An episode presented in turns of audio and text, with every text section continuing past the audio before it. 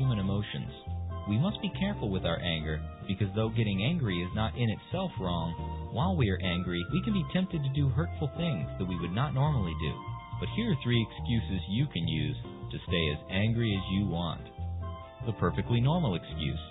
I would control my anger, but sometimes it feels really good to lash out and hurt someone's feelings or break a lamp. It seems like a perfectly normal thing to be completely reckless once in a while. The not my fault excuse. Why should I have to control my anger? Other people need to control how they talk to me, and then I won't get angry in the first place. It's not my fault that everyone else on this earth does idiotic things and deserves to be yelled at. Then finally, the defense mechanism excuse. I would be more careful with my anger, but how will I get people to stop doing the things that make me angry? Right now, if someone annoys me, I scream at them, and they go away. It's like the thorns on a rose bush. It keeps things from destroying the plant. And my curse words and threats of violence keep people from continuing to do things I don't like. The Christian's Guide to Excuses, wishing you good luck and great excuses.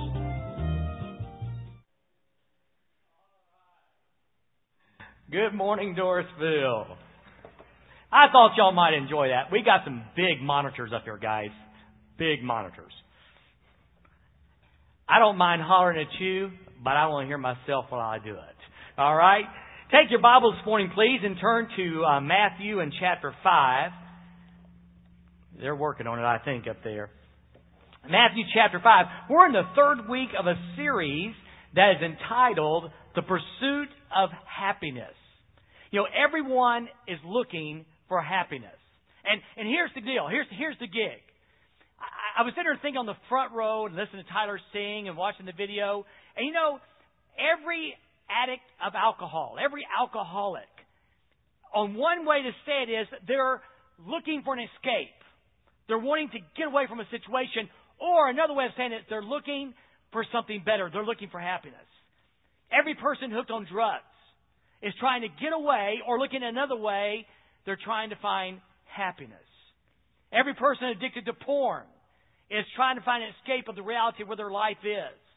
And they're looking really for happiness. And God has this incredible answer about what it takes in life to be happy. But it's a whole different set of standards. Let me just kind of jump into this. The sermon title today is called Bloodless Murder. Now, you know, I, I, I sit at my desk just thinking of these weird titles, you know? And, and my thought was, have you ever heard the phrase, she screamed bloody murder? You ever heard that before? Well, so that's why I said, well, you know, we're going to talk about anger today, and we're talking about relationships, and about, you know, if we get angry with our brother, it'd be cool that because Jesus talks about being angry and murder on the same line, even though no blood is spilled. So we'll call it bloodless murder. So then I said today, I'm, you know, this is about 4:30 this morning.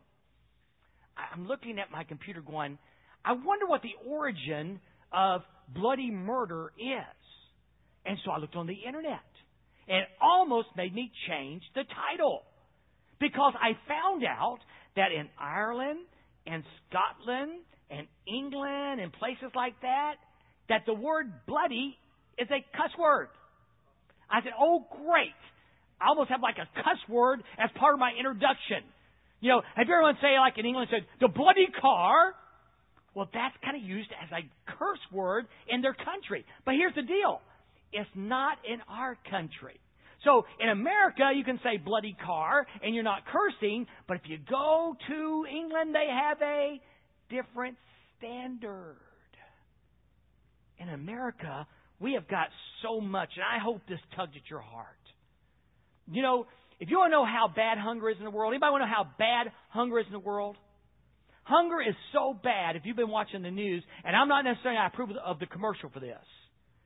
But when you can get Mike Huckabee and George Clooney, one, one of the Clooney, one of the most most conservative guys there is, and one of the most liberal guys there is, on the same page saying we need to do something about this, you know it's bad. And that's exactly what happened. Guys, there are people starving in this world.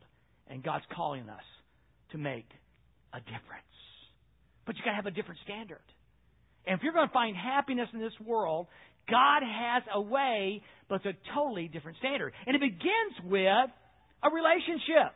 It begins three weeks ago. We talked about we've got to reach a point where we realize that spiritually we're zero that we need so desperately a relationship with God. And that begins by saying, Hey God, I know that I'm a sinner, and I know I have nothing in this scale to bring to you and make it tilt my favor. I can't do enough good works. I can't go to church often enough. I can't give enough money to world hunger to ever tilt the scale in my favor. Jesus, the only answer is you. Because the Bible says the wages of sin is death, but the gift of God is eternal life through Jesus Christ our Lord. So the pursuit of happiness begins with the source of happiness, and that's Jesus Christ. And then Brother Brent shared last week. It begins with a relationship and then a purpose. He told you last week, as he talked about Jesus on the hillside, saying that you are the salt of the earth.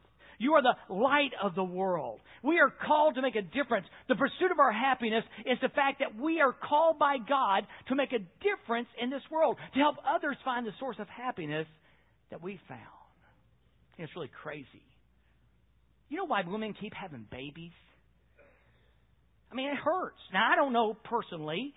I made the mistake of saying one time that, that having a kidney stone and the, and the pain of labor was the same, and I got a very quick email that said, I've had a kidney stone and I've had a baby, and they're not the same.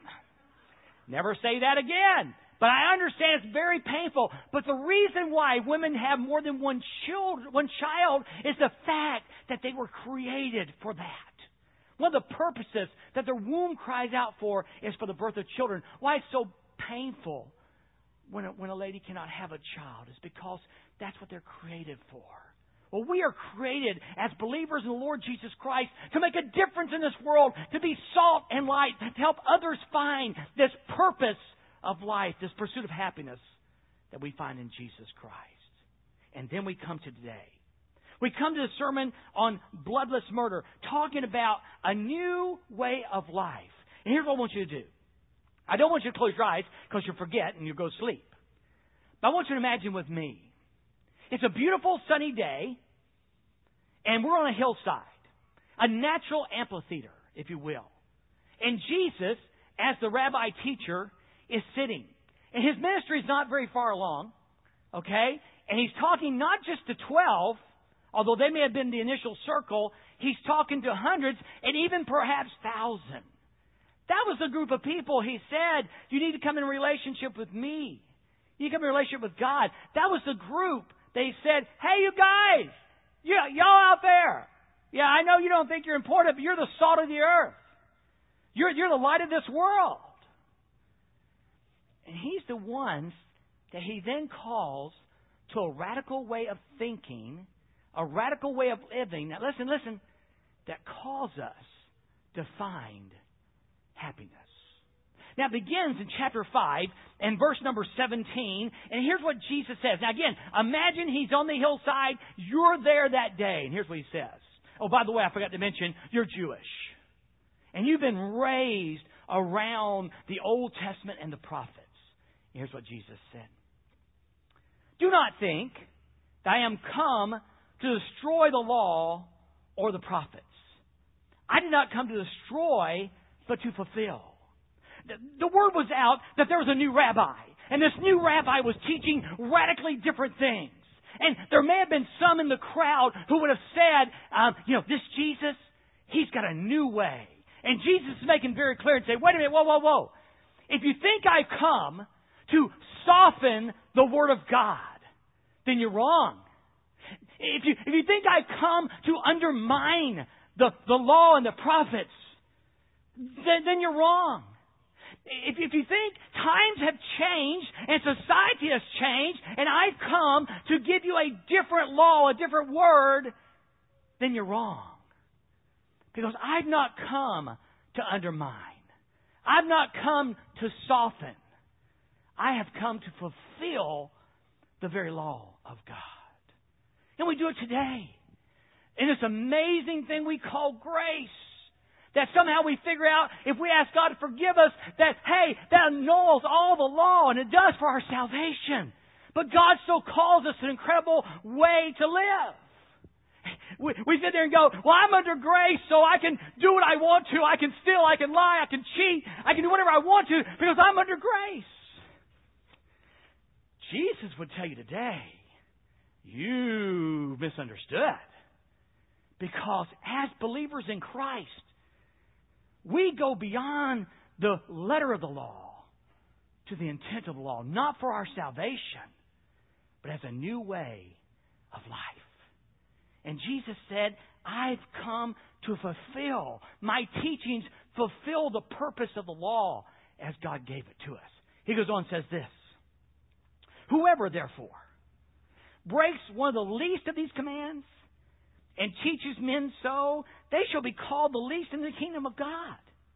But whoever does these things and then teaches them shall be called great in the kingdom of God. He says, hey, you, you guys, yeah, hey, you salt and light people. Hey, y'all out there who think you might want to follow me. You need to understand something. That you have great responsibility. You have great accountability. Because here's the deal. If you teach, break these least commands and teach others to do so, like you are like way small in the kingdom of God. But if you do this stuff, and you teach others to do this stuff, then you're great in the kingdom of God. Now, this is huge because the scribes and the Pharisees were the law people. I mean, they, they made their living, literally, keeping the law.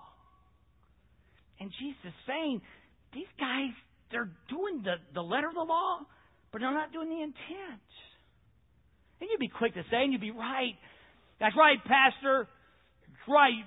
You better do this stuff. You're going to tell us that you better do it if you want to be great in the kingdom of God. And I said, well, that's right. And you Sunday school teachers, if you're going to stand up and teach the Word of God, you ought to live it. Would you say amen to that?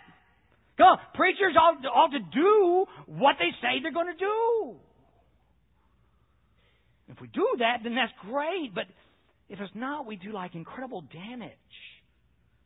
Everywhere I go, I find people who say, yeah, but that pastor, yeah, but that deacon, yeah, but that teacher, yeah, but that church member.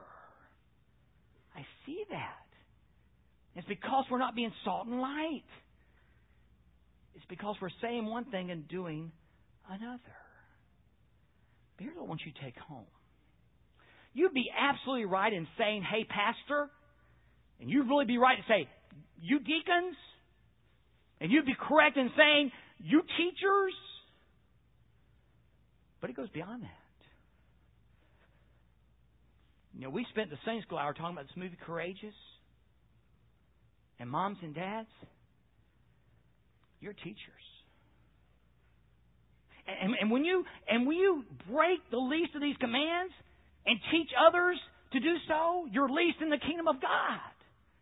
You're going, dude, preacher. I, I would never tell my kids, you know, to, to break one of the laws. Well, not with your mouth, you wouldn't. But you tell your kid not to cheat on the test, and then you turn around and cheat on your taxes. Can I have a little amen there? You're supposed to treat people right, but when you're stuck in traffic, hey you, or, or, or. And your kid's going, uh, huh? See, we're all teachers. Hey, every believer, every believer is subject to this. When we, when we break the least of the commands and teach others to do so, we're least in the kingdom. The calling is much higher than that. We are to hear what Jesus says on the hillside and do the stuff that Jesus says on the hillside. That's what he says. And the process you're not going to find bondage. You're going to find this is what it means to be free. Didn't Dave do a good job on that? I've been forgiven. You're going to find freedom when you do that, not bondage. Jesus goes a step further. For I say to you that unless, now this is a real head scratcher for the Jewish guys. For I say to you that unless your righteousness exceeds the righteousness of the scribes and the Pharisees, you'll by no means enter the kingdom of heaven. Now, put yourself in the, in the hands of the Jews that day. They're sitting there, and they're like every ordinary people, you know. Okay? And then Jesus says, in order to go to heaven, you've gotta be more righteous than the guys who professionally keep the law. They spend the entire days trying to figure out how they can keep the law to the letter. When you and I went to Israel in 1997, there was. They had an automatic elevator. It's so funny. The restaurant was open. But you couldn't mash the button on the elevator because that was work. So you got on the elevator, and when the door closed, it automatically took you to the floor where the dining hall, where the restaurant was. So that way we didn't have to work to mash a button and thereby violating the Sabbath in their eyes. The letter of the law. And Jesus looks at all the salt and the earth people out there going, okay, your righteousness has got to exceed that of the scribes and the Pharisees. And you're scratching your head. And you're going, wait a minute. They're professional good people. How can my righteousness exceed theirs? And Jesus would say, as Paul later, later said, I know the answer. It's found in 2 Corinthians 5.21. Therefore, he who knew no sin became sin for us that we might become the righteousness of God in him.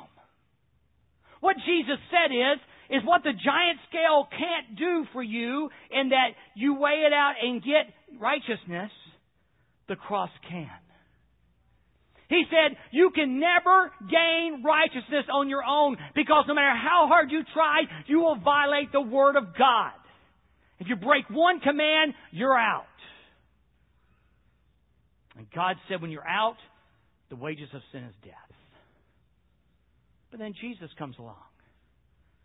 And they nail him to this cross. And the process of his death, every sin you've ever committed will commit today or going to commit in the future was placed on Jesus Christ that day. And not just yours. And not just all the white people in the world. Or the African American people in the world. Or the black people in Africa. Or the yellow people in China. Or the brown people in Mexico.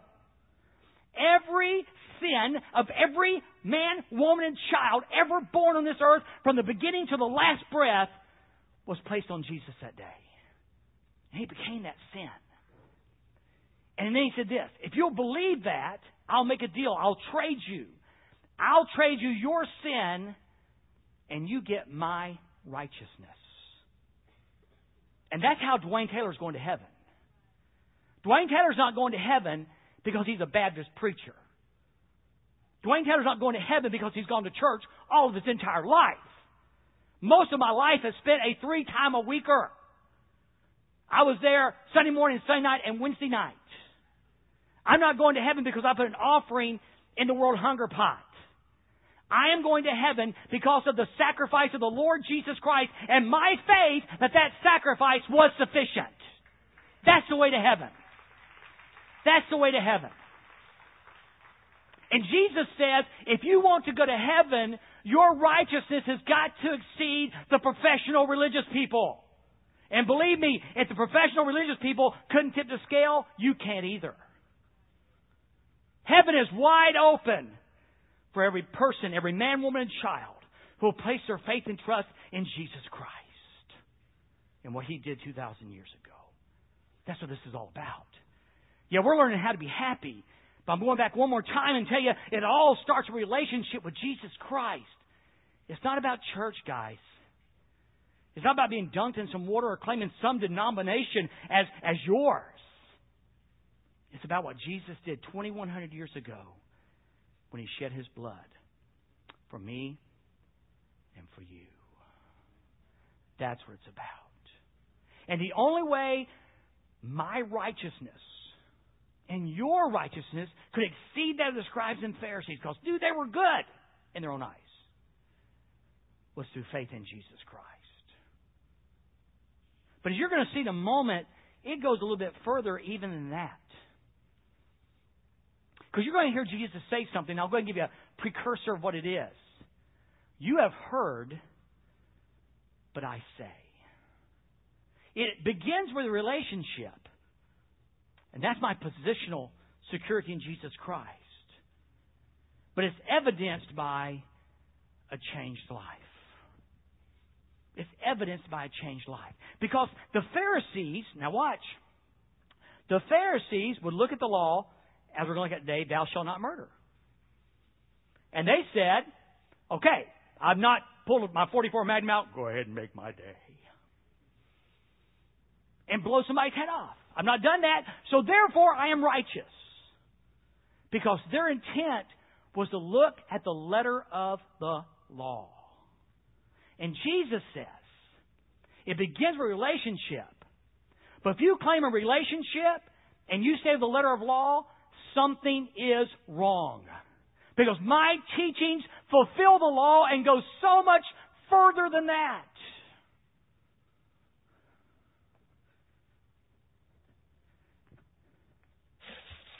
This is not the law. This can be evidence of a changed life. This doesn't get you to heaven. But I'll tell you this people who know Jesus learn to give. People who know Jesus learn to be generous. People who know Jesus learn to forgive. People who know Jesus learn that, you know what, looking at a woman to lust after her is like committing adultery in your heart. People who know Jesus find happiness, but not the way the world would, because the world would tell you, keep every dollar, because that dollar will buy you happiness. And boy, is that flawed. Can I have an amen? There's way too many unhappy people in this world for that to be true. But can I have a witness today that in this room there might be some people who have experienced a relationship with Jesus Christ and had had a taste of what happiness is all about. Can I have a witness? Your righteousness has to exceed. It begins with a relationship, but that relationship has got to be evidenced with a changed life. I'm telling you, I'm telling you, I'm telling you, this concept of I know Jesus and live like the devil is a heresy. It's a heresy. You meet Jesus and God begins a new work in your life. Never perfect. Never perfect. But a process of becoming more and more like Jesus. Thinking like Jesus. Talking like Jesus. Doing like Jesus. Just want to tell you. If you find yourself saying, yeah, 20 years ago I did, and I'm still living like I did 20 years ago, I don't know what you got, but it's not a relationship with Jesus Christ. It might be some pizza you ate two weeks ago, but it's not a relationship with Christ. Well, dude, you sound like you're kind of judging me there. No. Like I say, you know, what I say at funerals, in the, in the ultimate eternal things, like God's going to say, oh, yeah, Dwayne said, I know, okay. Huh. It's between you and God. I'm just telling you, God's Word says that when you meet Jesus, you begin a process of becoming and believing and talking and breathing like Him. And it takes you a whole lifetime to fulfill it. Unless your righteousness exceeds that of the scribes and Pharisees, you will no wise enter. No exceptions. You've got to have a relationship based on the cross. And that relationship should be evidenced by changed values, changed life, changed priorities change you. The man being Christ, Paul wrote in 2 Corinthians 5.17, He's a new creation. Old things are passed away, and behold, all things have become new. New. So the rabbi continues, sitting on the side of the hill, and says this, You have heard that it was said to those of old, this is verse number 21, You shall not murder and whoever murders will be in danger of the judgment. And they're all going, oh yeah, we, boy, that's, that's what we've heard. You're right. You kill somebody, and boy, you're going to have to answer to God for that one. And see, our society has bought that. I, I've not convinced you yet, I don't think. But the reason why certain things are considered wrong in America is because society has said they're wrong. The reason why a marriage between a man and a man was wrong because society said in America it was wrong. As the church has sat on their hands, society has changed. Because we haven't been salt and light in this world, society is starting to believe they're starting to redefine marriage as a marriage could be between any two people.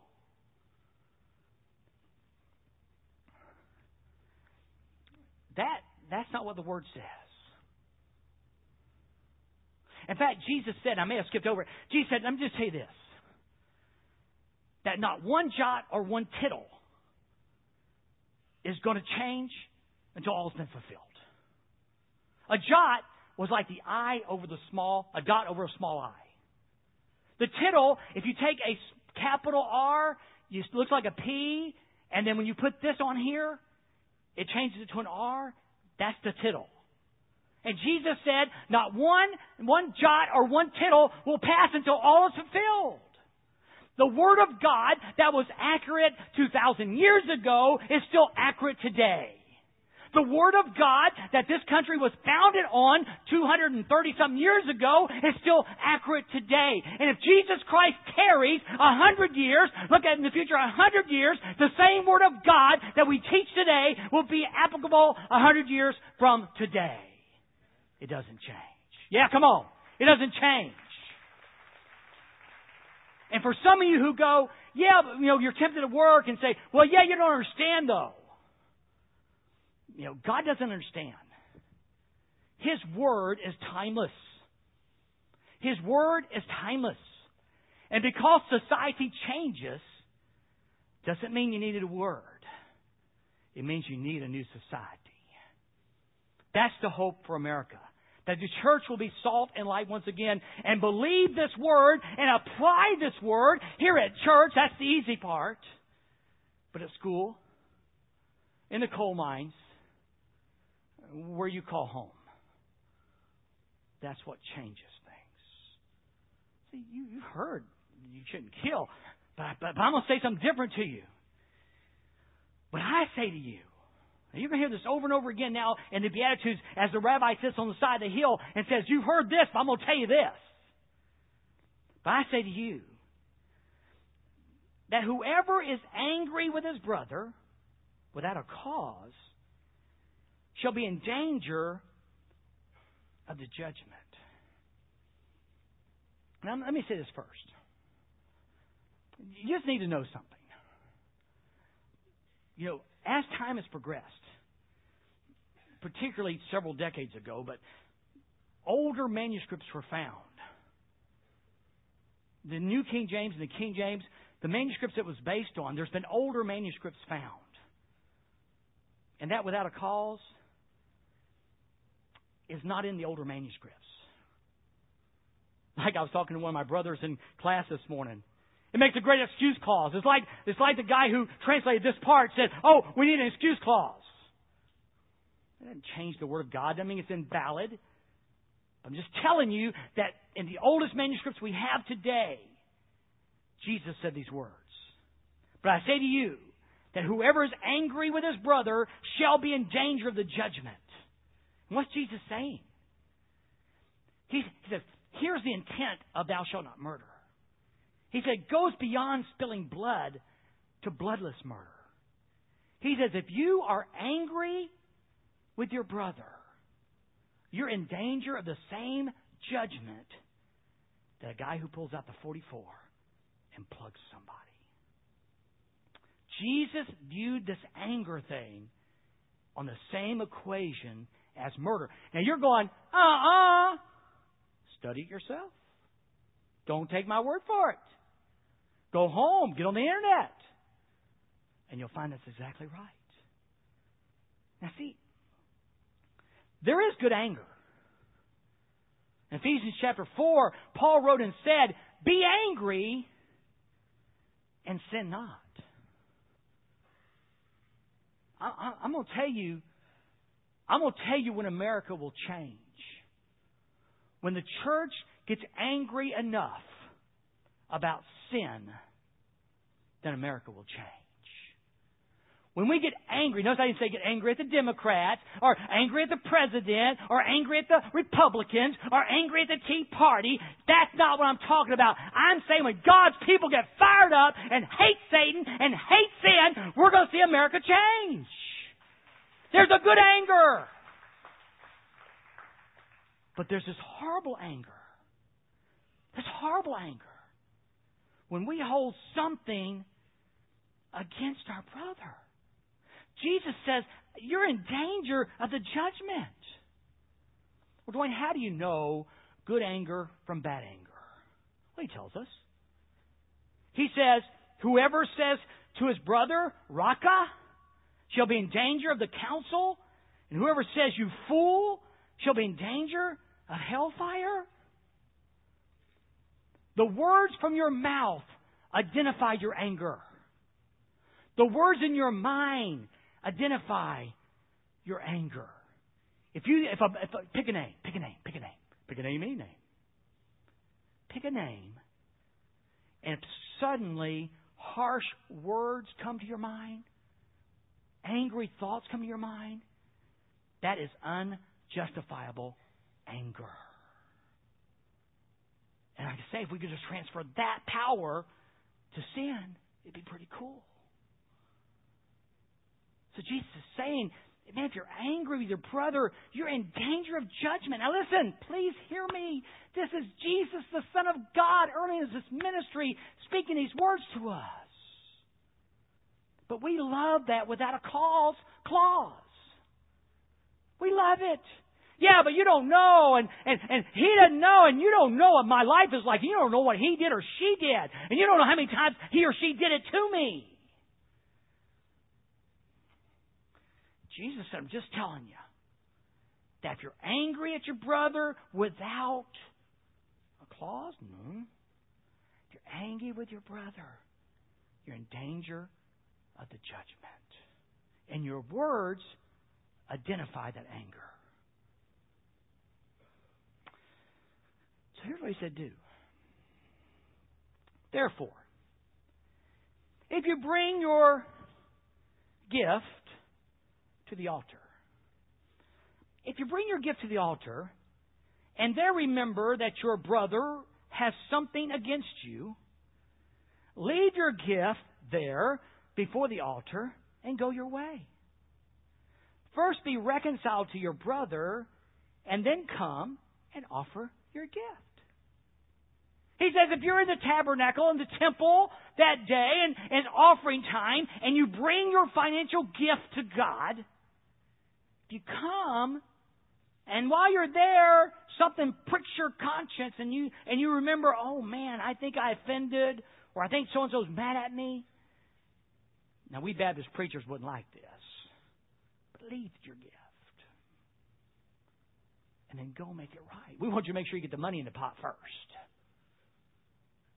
Leave your gift and go make it right. Can I tell you something? I had to make a phone call this morning.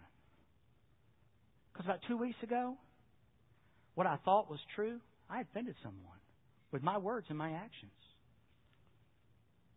And I'm studying this mess today. And God made it real clear to me.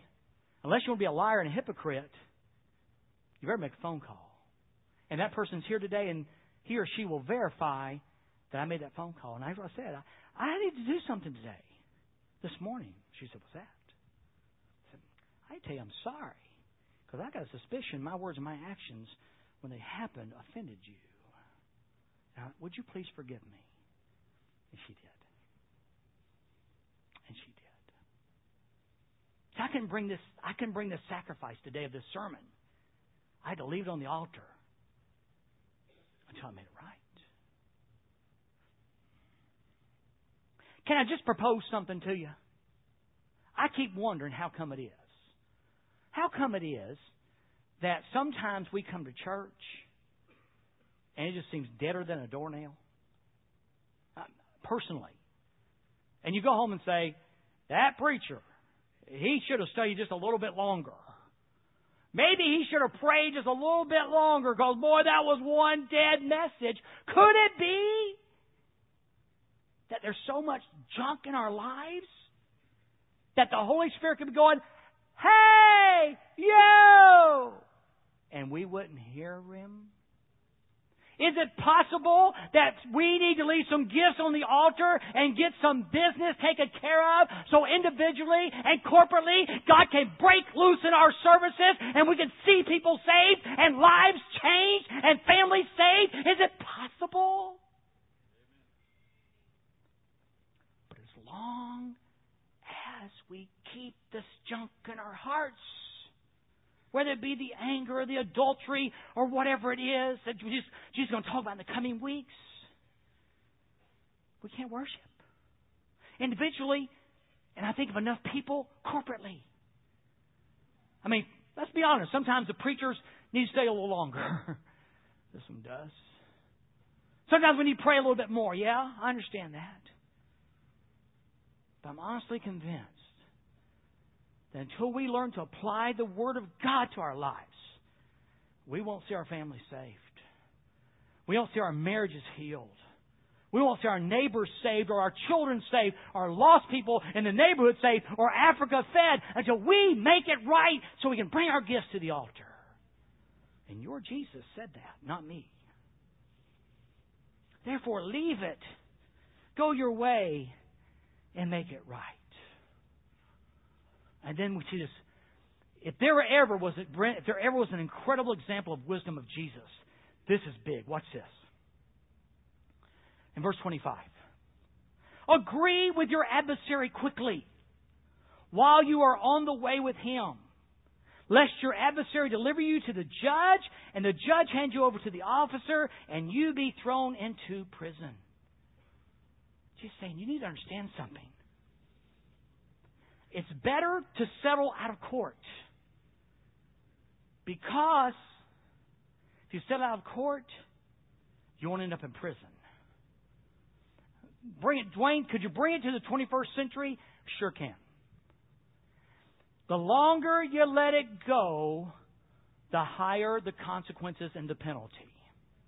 Jesus says, if you offend your brother or your sister, you got some junk going on in your life, it's better to heal it now than let it get down eight months down the road because I'm telling you, if you go to the judge, you're going to end up in prison and some of you today are locked up in jail. You don't know what it means to be free because you've got bitterness. You've got anger. You've got jealousy. You've got habits running rampant in your life and they stole your joy, and they stole your happiness, and they stole your family, and they stole your marriage, and they're in the process of stealing your children. And you're locked up in prison. And the only answer is to take care of it. In the context of today, it means going to someone, making a phone call, praying for someone. In the context of your marriage, in the context of your life, in the context of where you are. It means taking care of it, doing it. Doing it. And then, as the brothers sang with fervor here, this is what it means to be free. Thank you, Father, for the illustration. I just wish it had been someone else besides me. As I thought about this morning, making that call? What, is, what if the person wouldn't receive it? What if they lambasted me? You call yourself a pastor. What if it didn't go right? And you know, you ever get that feeling in your stomach? The butterfly thing, the oops, I ate one extra piece of pizza I shouldn't have ate anchovies or triple whopper, large king size fry, and a large Coke. And your cholesterol level's going beep, beep, beep, beep, beep, beep, beep, and your stomach's going blah, blah, blah, blah, blah. Made that phone call. She was so gracious. And all of a sudden, it's like the triple whopper was gone. Come on, have an amen. The extra pizza was gone. The anchovies were gone. The weary gut feeling was gone. You know why? Because God said, This is what you need to do. And for once, I did it. And guess what? He was right. Imagine that. God right. Come on, amen. I'm telling you guys, when we start doing what the Word of God says, it works. If we keep doing what we're doing, it won't.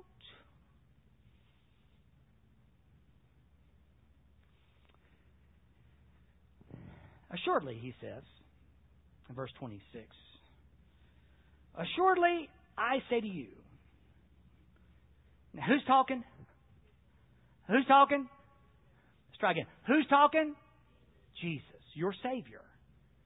Assuredly, I say with confidence, without a doubt, you can take it to the bank.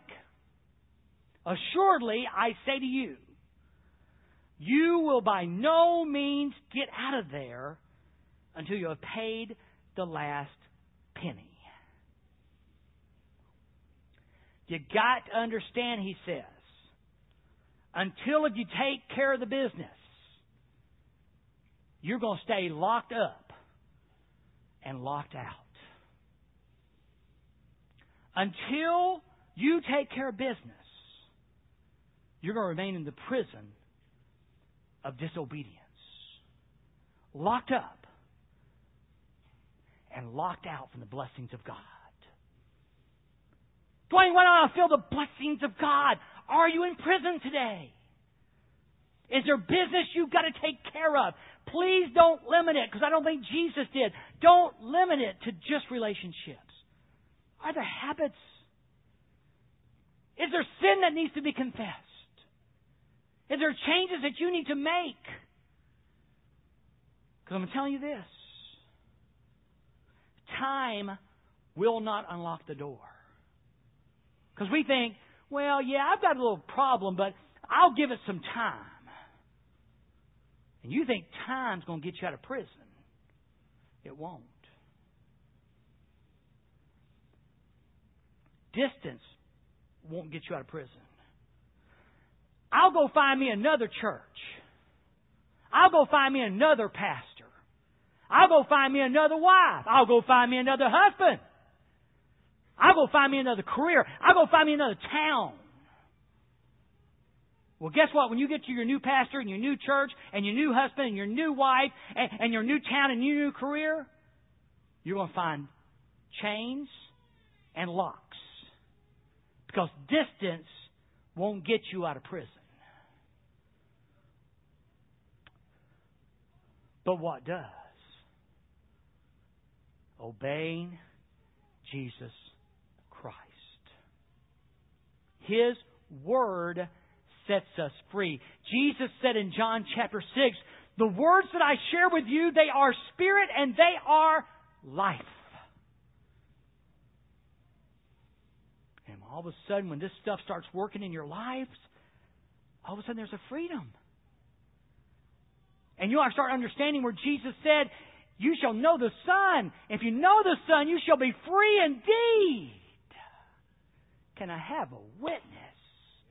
Jesus is a freeing Savior, not a rule keeping bondage slave master. Jesus has called us to freedom. And over the next three weeks or so, we're going to take snippets of this, and we're going to try to do the same thing on Sunday nights, and maybe even Wednesday nights, who knows? We're going to take snippets of the Sermon on the Hillside with Jesus so we can identify areas that we might need to turn over to God so we can be free. So, can I ask you this?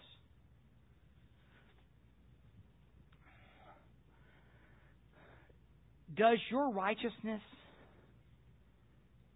exceed that of the most religious person you know? If you're Catholic, it's the Pope. Does your righteousness today exceed that of the Pope's in your eyes? If you're Baptist, it's Billy Graham. Does your righteousness exceed that of Billy Graham?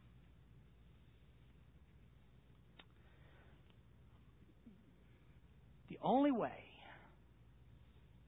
that your righteousness can exceed the professional or the real wow people you know is Jesus Christ. For God so loved the world that he gave his only begotten Son, that whosoever believed him should not perish, but have everlasting life. God says, I would like to give you today what you cannot earn. I would like to give you today what you cannot pay for. And that is righteousness. But God, how? But He made Him, but God made His Son, who knew no sin, to be sin for us, that we might become the righteousness of God in Him. Forgiveness is through Jesus Christ. Not the non denominational, not the Methodist, Presbyterian, Pentecostal, or the Southern Baptist Convention. Righteousness is through Jesus Christ. Brothers and sisters, friends, does your righteousness practically is it is it shown in your life? Do you constantly find your standard being that of the world and not your Savior on the hillside? Do you find yourself saying, I keep the letter of the law? I do church three times a week. I write my 10% check. But you find yourself willingly angry with people and unwilling to forgive and bitter and filled with hatred? Jesus says, leave your, leave your gift and go do business. If it's a relationship thing, and they're aware of it, particularly, you have to go to that person probably and do some, just, you know, just, just eat crow. If it's a habit thing, you may need an accountability partner. You may need someone who'll say, okay, did you look at porn this week? Did you gossip again this week? Did you lie again this week? You may need a partner who will hold your feet to the fire and be accountable. Does your righteousness exceed that of the Pharisees? In a practical way. Do you go beyond the letter of the law to the intent of the teachings of the Word of God and the Lord Jesus Christ? Not to be saved. Don't misread. Not to be saved. But as evidence that you have been saved. I got another question down here at the bottom. This is the one that drove me to the phone. And I wrote this long before this morning. Have you offended or hurt someone with your words or actions? Have you offended someone, hurt someone with your words or your action? To be taken care of. Kids, if it's your if it's your parents, parents, if it's your kid, if it's a friend, it's a husband, it's a wife. Do you need to leave it and make it right? So you can worship again. So your husband or wife doesn't have to drag you to the car to come to church because you just can't wait to get here again. Do you need to leave it and make it right? And lastly, this Are you in jail? Are you in prison today? And do you want to be free? Because until you want to be free, you may be satisfied in solitary confinement. You know, there are actually men and women in jail today, in prison, because that's where they want to be, because that's the only life they know. They get three meals a day. They don't have much freedom, but they're just satisfied. Maybe that's where you are. But that's because you forgot what it means to be free. But I know a guy with a key.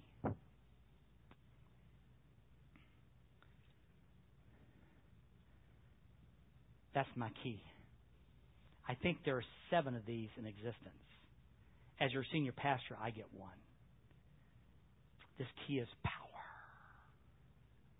I can unlock any door in this new building with this one key. Some of you may have keys with 2AA. That'll get you in the outer doors.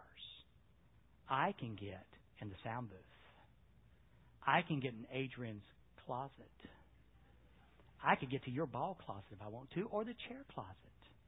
I can get in Ruth's pantry if I want to. This is the key that sets me free. And there's a key that will set you free. And his name is Jesus. Is Jesus. Is Jesus.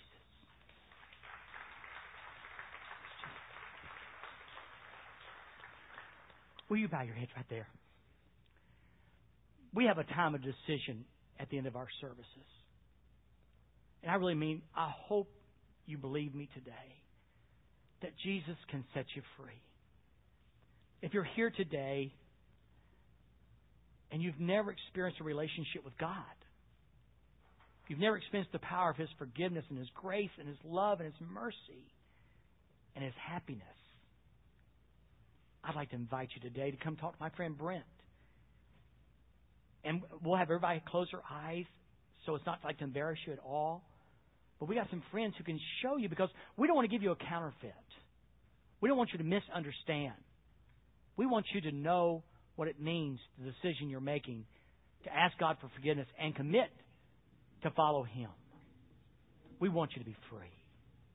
If you'll take down, take Brent by the hand and say, I want to know how I can be free today. And Brent will get a friend, or I will, or he will, and we'll show you from the Word of God how you can be free. There's two kinds of people here those who have been forgiven and those yet to be forgiven. It's not good or bad, it's those who are forgiven, those yet to be forgiven. But for those of us who have been forgiven, are we free? Do you need to leave your gift at the altar today and make it right? Mm-hmm. And, and I know, I know, it may be hard for you to go to that person today here in this room, but maybe you can on the phone or maybe visit their home or maybe grab off at your house day and say, hey, can we talk about this? Maybe your child, your spouse. Once you remember what it feels like to be free, you'll never want to be in bondage again. The altar is open this morning. It's a place of prayer. If you want to come today, and you have, you know, it may not be about that. It may be about a broken heart over a death of a loved one, or sickness, or pain. And we got some great folks who'll pray with you down here. We invite you to come.